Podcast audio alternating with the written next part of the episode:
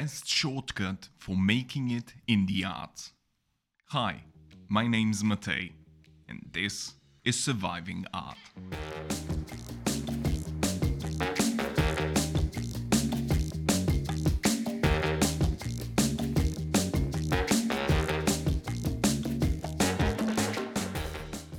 Rather than waiting for destiny, I am a fan of action. But the problem with a lot of us is we are constantly searching for that one piece of information that will change our lives. Now, what if I shared with you today exactly that information? Would you be willing to really give it a try and see the transformative powers of finally having the right mental and physical tools to conquer your dreams? Many of us have a big problem, a problem that may not have ever been in our control and our fault to begin with. But ever since it was bestowed upon us, we have been experiencing all of its negative effects. And the saddest part, it was most likely given to us by those who love us the most. And in almost every case, their intentions were the purest of all. But instead of attacking this head on, let me give you some context first. Think of the last time you got an email from a gallery you applied to for a show. The excitement, the joy of anticipation that such a reply produces every time. Finally, I'll be able to prove myself. And upon opening, the message reads Dear so and so, we thank you for your interest in the This and That exhibition. We have reviewed your work and find it interesting and well made. We would also like to inform you that due to the large number of applications, we were unable to include all of the applicants into our show. Therefore, your application was sadly denied. Best of luck in your career. Sincerely, some gallerist we might get angry and sad when we don't get a chance to show our work at the gallery we always wanted to exhibit. A gallery that would have been perfect for our work. We cannot fully understand why people don't want to showcase and buy our wonderful artworks, while many of the others we know are constantly getting exhibited and their sales are through the roof. And we aren't lazy. We apply for a show every month or two. We even took a few hours to make our Etsy shop the way that famous YouTuber said we should, yet nothing is happening. We do all of the work and reap none of the rewards.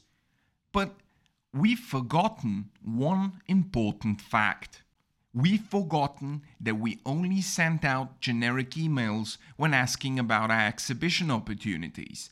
We'd never followed up on them by calling or going to the gallery in person and asking for five minutes of the gallerist's time, or an option to get those five minutes sometime next week. We've actually never even been to one of their openings, let alone mingled with anyone who works there. We also took the first no as being written in stone. Sometimes we even trash talked about them to our friends, how rude they were not to have had the time to talk to us.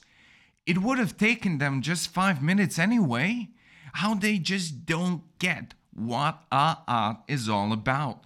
How the art world is unfair to all of us geniuses, and how they're obviously too dumb and too posh to know what real talent is. Entitlement. The biggest mental pathogen of our society today, born from overly loved kids who were underexposed to the realities of life given to them by truly loving parents, friends, and family who only had the best intentions. It's not their fault, and it surely isn't ours for being where we are now as a generation, but it is causing havoc in our lives and in the lives of our loved ones. If there is one shortcut to being successful in anything, it is not to believe in being entitled to it.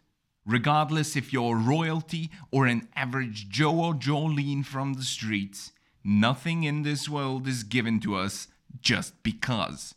Instead of wasting your time building grudges, planning revenge on those who have wronged you, and contemplating why your current situation does not match your ideals, start doing the hard work it takes. Stay humble and give love to yourself and to those around you. Not even the oldest of friendships are safe from self entitlement, and neither are our own bodies, so stay fit.